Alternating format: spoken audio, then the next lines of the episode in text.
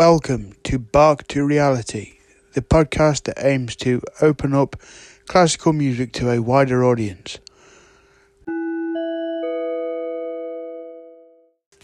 For copyright purposes, there will be no music played in this podcast. However, there will be a Spotify playlist to accompany this uh, series.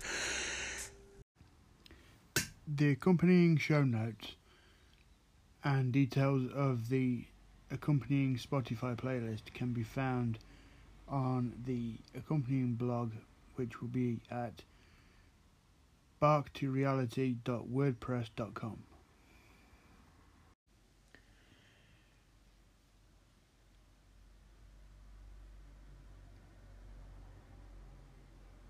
Okay, it's been a while since I last broadcast anything on this podcast, but the first thing I want to say is that although the Glyndebourne Opera Festival has been cancelled this year completely, it is now available on YouTube on the Glyndebourne Opera YouTube page, and they are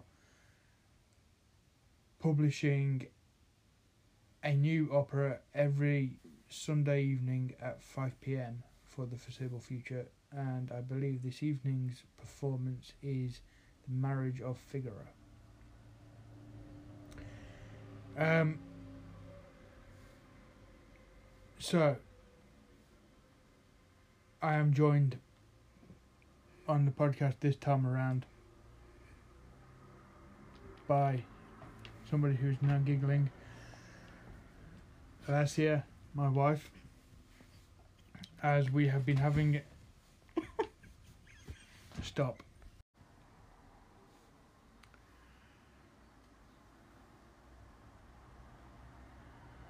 So, I'm going to start off by setting the scene of a conversation that I had years ago. So, I walked into a busy, noisy warehouse at quarter to six in the morning and heard nothing but machinery work, working at the time. And as was often the case, the radio would come on about quarter past six after we'd done handovers and team briefings and things. And the radio that we used to have on invariably when I first started working in warehousing was 80s radio. That then changed a few years later to um, Gem 106. Now, to clarify that, um, Gem 106 stands for the Great East Midlands it is anything but great if you've ever listened to Gem 106. It is basically the same playlist of loud, cheesy pop that is played on every um, commercial radio station in the country. Um, I believe the same as Heart in the uh, in the south and Capital FM, I think, was the same thing at the same at one point.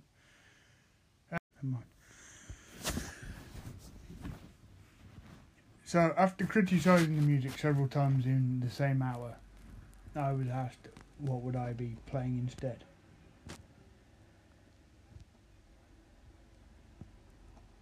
And then the radio got switched off for some reason, as it often did. Turns out that if you are playing public license music in a in any setting for more than four hours at once, you get charged about three thousand pound for a public uh, public performance license. So therefore, most employers will only play it for three and a half hours at once. Um, although the exact timings on PPL may be different, so don't quote me on that one. I know that the last time I applied for a PP, uh, public performance license, a PPL, was in 2009 and it was for a totally different purpose. So the pricing structure was completely different. Um, so what I used to do at that point was plug speakers into my laptop and start playing classic FM. And bizarrely, the um, productivity rate of those around me went up ridiculously because they found that rather than it being music to keep them going, it was music that actually relaxed them and got them working a whole lot better. So I was then asked, so if you listen to this stuff all the time, what do you listen to when you're in the gym? And what do you listen to in the car? And the question, what the answer to the question was basically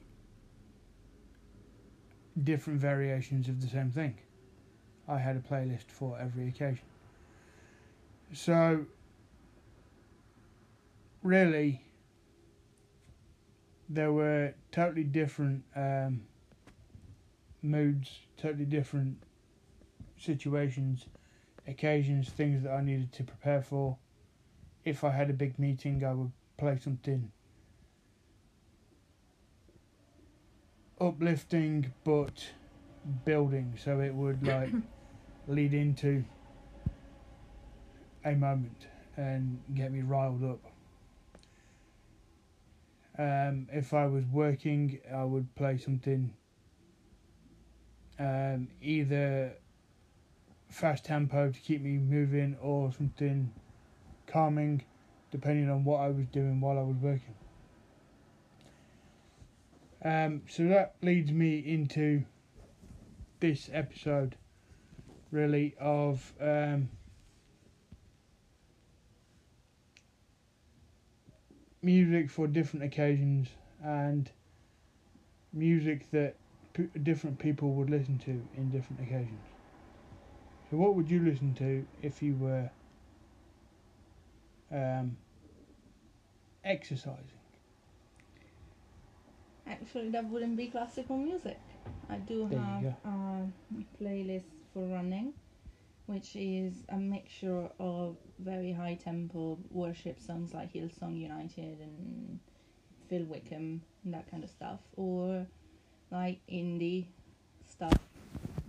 Sort of the kind of stuff you dance to in a way that will kind of give me the rhythm for dancing and running or whatever it is that I would be doing as exercise. That makes sense. Um, now, I was thinking this the other day while I was walking in the park. because I would have a probably a high tempo, but then I would curate a playlist depending on different parts of the exercise. So, if I needed a boost at some point, I would play something more um, uplifting, but not necessarily as high tempo. But then, if I needed something like, I would say going into a sprint, but you know that I never sprint anyway. if I sprint, it would like, be like a herd of elephants running. So that's Uh, you could go with the, the riding on the Valkyrie there. Yeah, yeah, I believe that is in my in my workout playlist actually at one point, depending on um, the the area. So I would probably start off with something like Chariots of Fire to start off slowly, but then finish with that as well because that's quite an uplifting thing to finish with. Mm. Although I think actually the other day when I was in the in the park walking, I was listening to um, planets because it gives me a bit more interest. It starts you in different places and has more kind of uplifting parts at certain points and then high tempo at other points. And each different piece will give you different feelings and different um, tempos. So you can keep going in different ways. Um, but then something like Four Seasons is rubbish for exercising because it's all kind of flowing and relaxing kind of Mhm. mood music completely. So it gives you a completely different mood. Um, but then, depending on there, I would say that the Planet Suite would give you every mood in the same in the same in the same piece because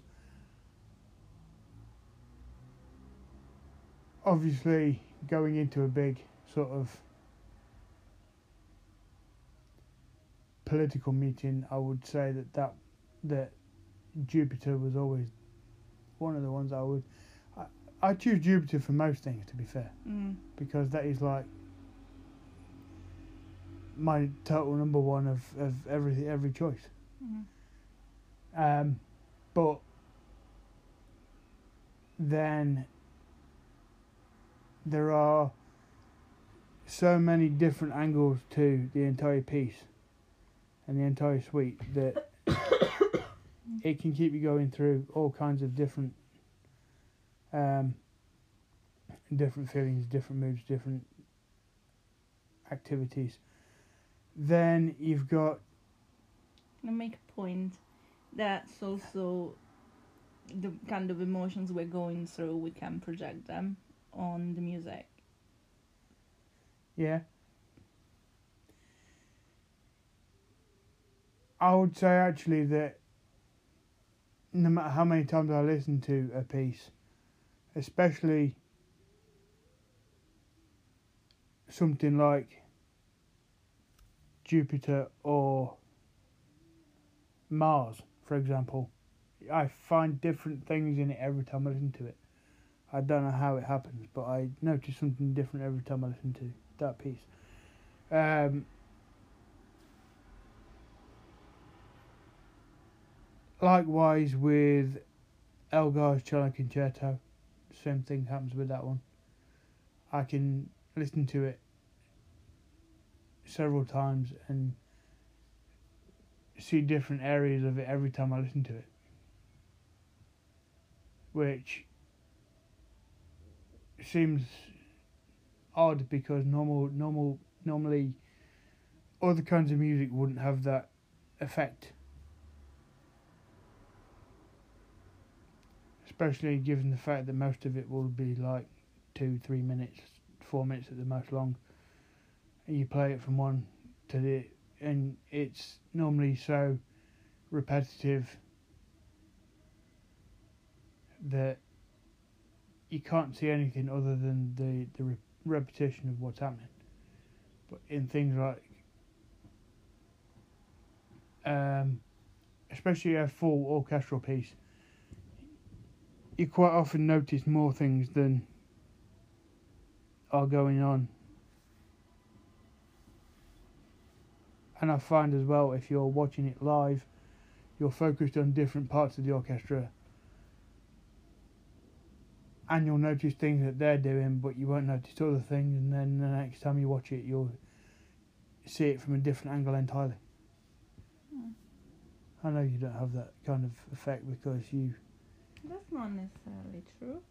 I'm a percussionist, so I do pay attention to what they're doing because I know how they're reading the music and how that feels like to be on the side of the person being on the stage. I can see that actually because you don't sit still, so that kind of bouncing about with the drum is kind of yeah. That, I can understand that. Um, and Well, yeah, yeah. Xylophone, I guess, kind of works the same way. It does fall under percussions. Well, it does, yeah, but it's kind of that bounciness. Yeah. Um.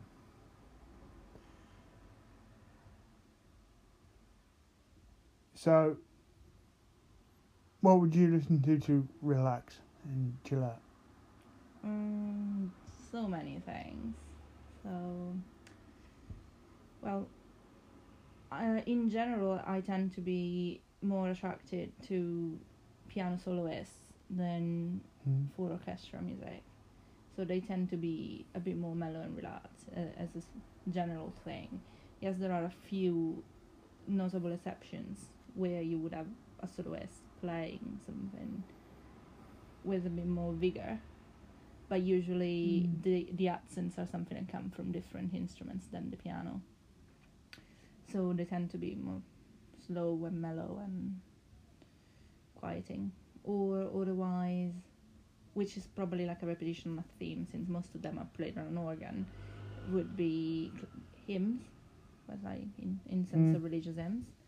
And there might be something psychological there as well. So obviously, different because they're linked to the liturgical calendar, you would have Mm. different moods in different hymns. But at the same time, a lot of them would be put in a setting that is quite conducive to prayer and because I would have listened to them more frequently in a setting where that was the goal then even if I were to hear something like that on the radio my first instinct would be to relax Hmm. I remember not long ago actually, I tweeted that I was listening to a specific album on, on the way to work. And the composer responded to the tweet and said, I love the fact that you are relaxing to my music, but please be careful if you're driving. um, um, obviously, in the past, when I was driving to work at stupid o'clock in the morning, um, I wouldn't be listening to anything too relaxing. I would probably be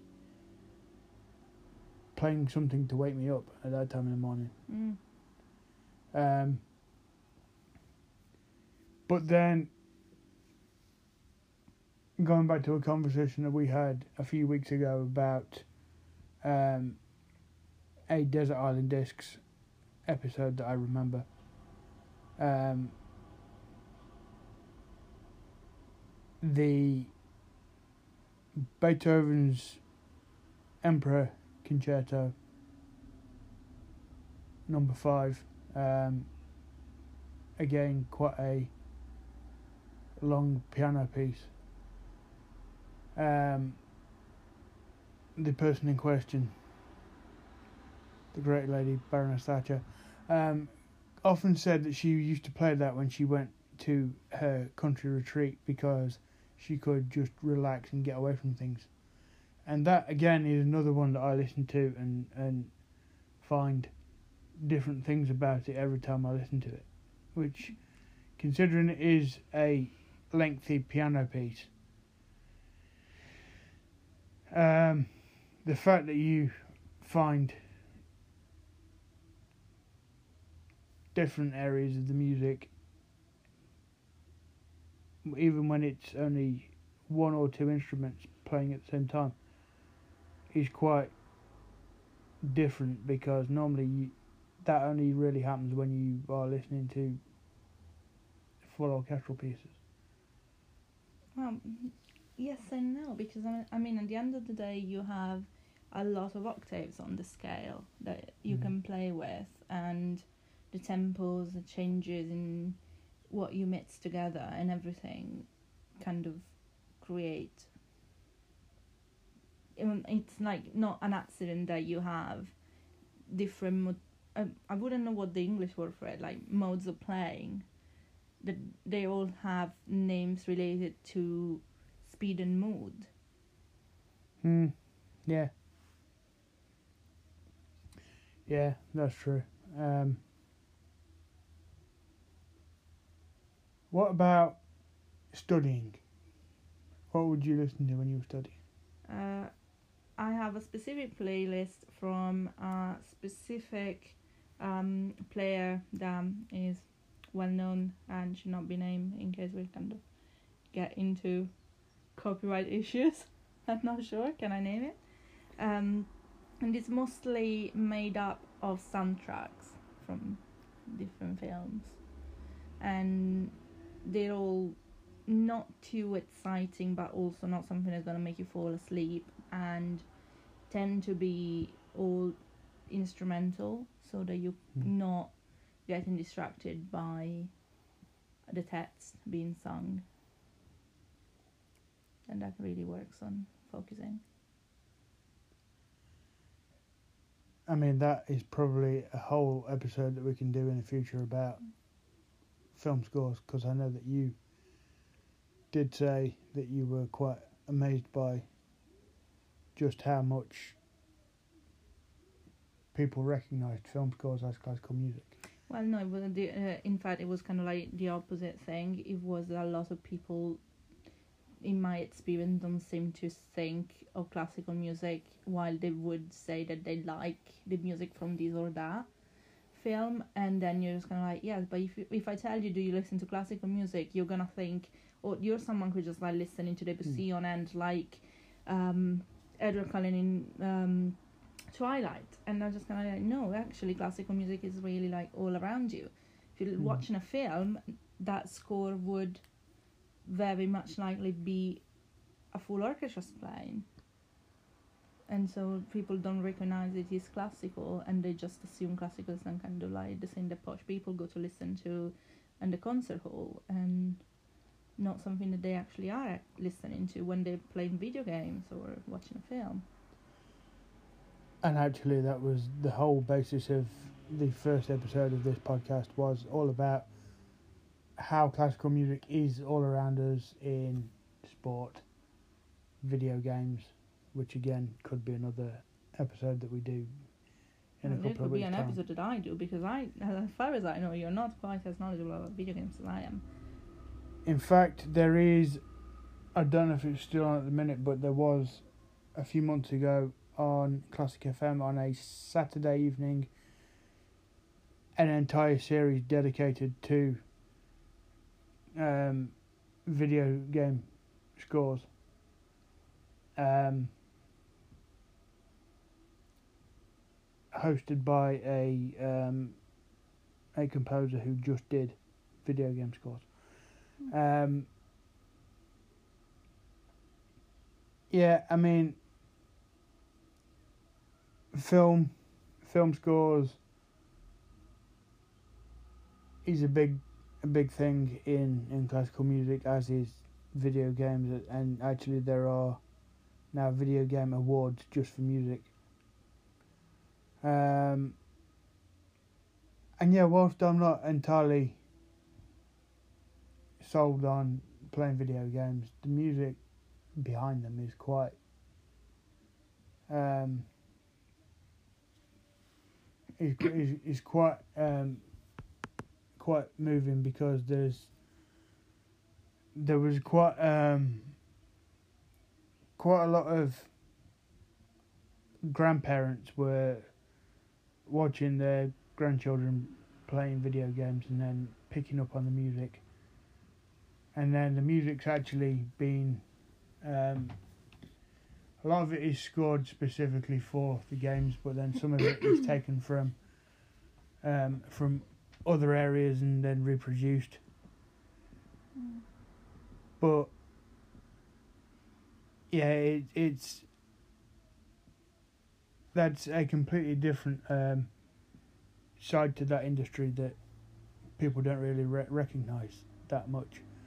A lot of people think the video games is either geeks sat in computer labs, like a lot of the people that I was at university with, or people who just sit in rooms with expensive setups playing games at night, or in some cases, just people playing Xbox games. Mm. Um, Yeah, like the female gamers who have the, like, their streams. yeah, I should start one. I've never quite understood that idea, but I don't Yeah. Me neither, but um, but yeah, it's there. There, there again. That's that's probably um, a a completely different episode that we can do in the future. Um, what I guess actually, whilst I was finishing my degree, was around about the time that I started listening to classical music more. And it was probably the fact that I was getting stressed out around exam time and it was helping me to focus on what I was doing.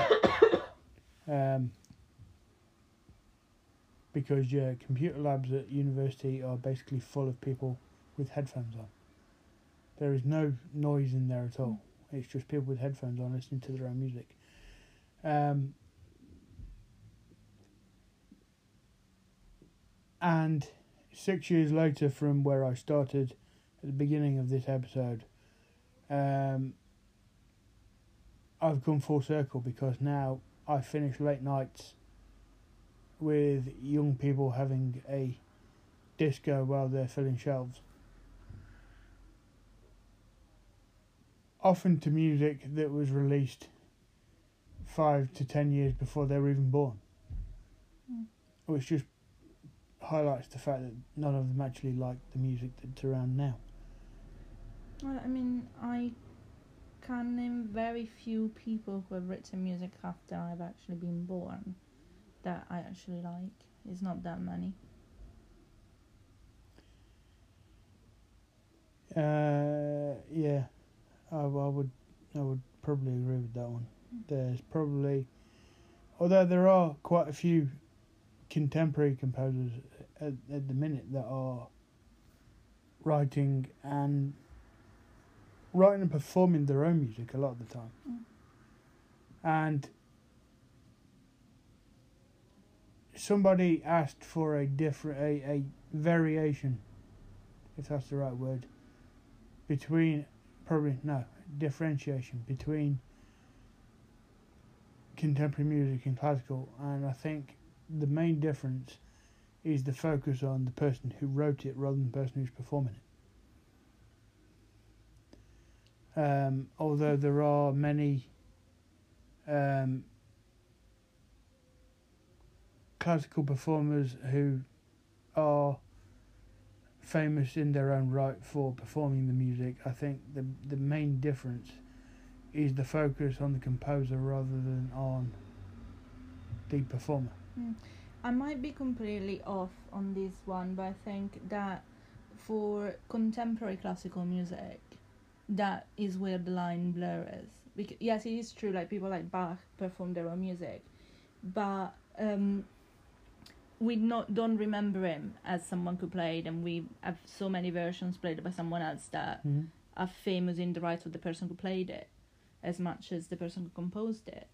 For contemporary composers now, you have them doing both things at the same time more commonly than Mm. in the past when you would write music knowing that everybody else was going to play for it play it and a lot of composers would never have uh, set foot on the stage to perform it themselves and there were two different roles. So now you're, I, you go to a concert, Ludovico Einaudi would be playing his own music, and so do Yeah. other people that are composing Yeah. nowadays. And it's similar to kind of like contemporary music in general, where you look at the person who's composing rather than um, who's playing rather than the person who's com- composing. So a lot of people play music that was not written by them. And almost nowadays you'd be I think you'd be hard pushed to find people that would play other people's music because they wouldn't be earning much money from doing it because they'd have to pay the person who wrote this wrote the music.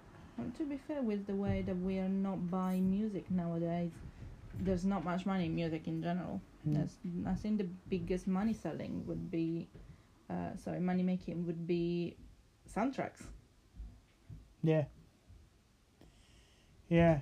The uh, the the shift is now on streaming rather than um, physical um, physical media of, of music. So I think it, it although a lot of the time you're paying streaming services, They don't pay that much They- to the author. mm. There's been like big scandals about how much money people get from streaming services. which makes people question really what You're paying for. what you're paying for, and also, is it really worth going into the music industry in this day and age? Mm.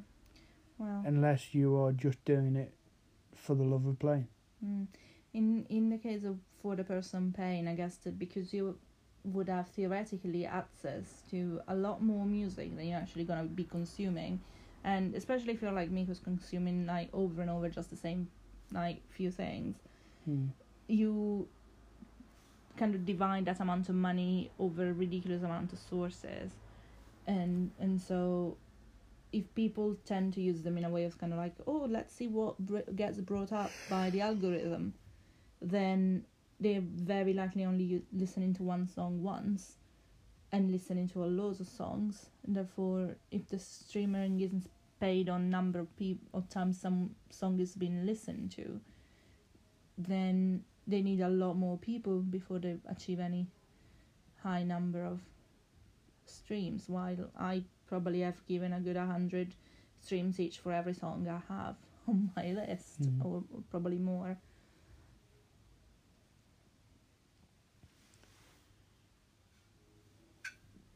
So, an awful lot of what you listen to is worship music in the first place. So, would you consider any of that to be classical? Uh, yes, N- not. Um, I tend to have like traditional hymns, more kind of like Advent kind of season, um, while more contemporary stuff most of the rest of the time. And, uh, but yeah, then the may in many cases it's like modern redoing of mm, things that were actually composed as a classical hymn, and other Mm. things would span across all genres. You have more pop, more um, even like electronic, and some stuff that you like more folk, depending on on who's the author. But um, worship music uh, as a genre uh, would tend to be uh, the modern kind, despite the fact that, strictly speaking, worship would en- encompass traditional hymns like the one that you would have had when you were in the choir. Mm, That's Yeah. not what would you would mean if you're speaking of worship music. That would be qualified as classical music, because yeah, like it would be sacred music if you really wanted to be specific about it because of, of the topic of it.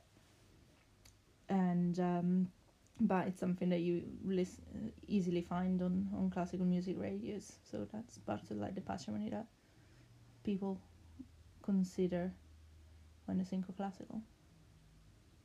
Hmm. And I guess there again, it's the fact of the emphasis being on the person who wrote it or composed it rather than the um, In person playing. the person playing it. Yeah. So the worship playlist that you put on first thing in the morning is mainly You have a lot that's of mainly times contemporary stuff. Yeah, when you have a lot, also when now you meant talking about the idea of who's composed what, you find a lot of times people are singing other people's songs in, in that space. There are some songs that are like classics where you would find about eight different versions because mm-hmm. everybody who is like a famous worship leader will have an album in which they have a cover of that song. To the point that you sometimes don't actually realize which one is the original because they all come out all like in similar times. So you really need to dig deep to work out who's actually written this one. But yeah, Yeah, and there again, sacred music will be another episode that we do together, yeah possibly sure. so. Yeah. Well, once again, an episode that I could have by myself. well, yeah, yeah, yeah, indeed. Um, well, I think we're starting to ramble a bit now, aren't we? Well, we ramble all the time. That's what we do.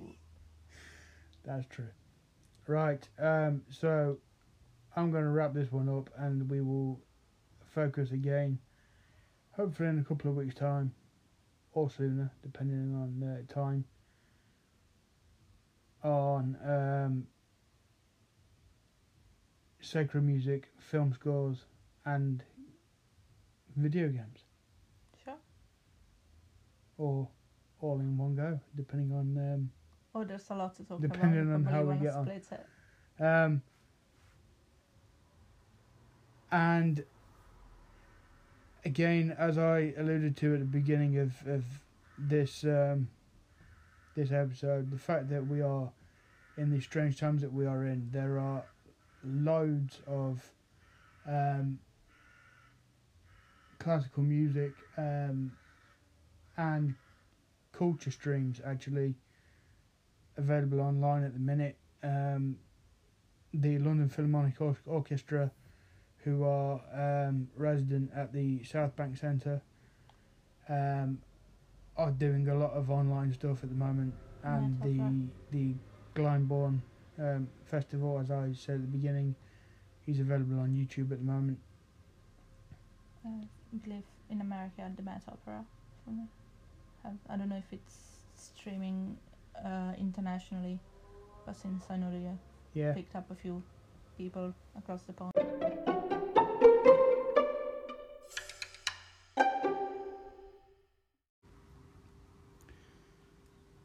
I hope you enjoy what you're hearing on uh, Bach to Reality. If you are, and I hope you are, you can follow me on Twitter.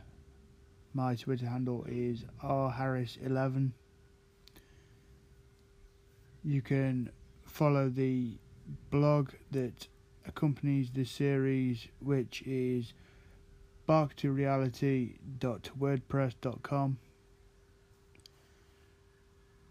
listen along to the Spotify playlist that accompanies this series with music tracks that I talk about in this series.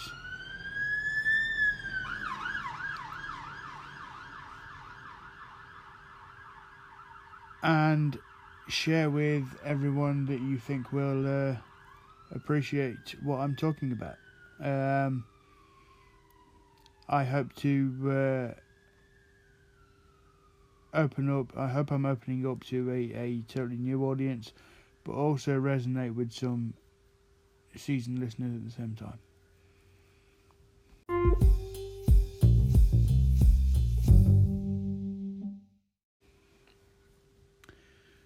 I hope you've enjoyed listening this week, and I hope to have your company again on the next episode of Bach to Reality, where I will be discussing more pieces of classical music.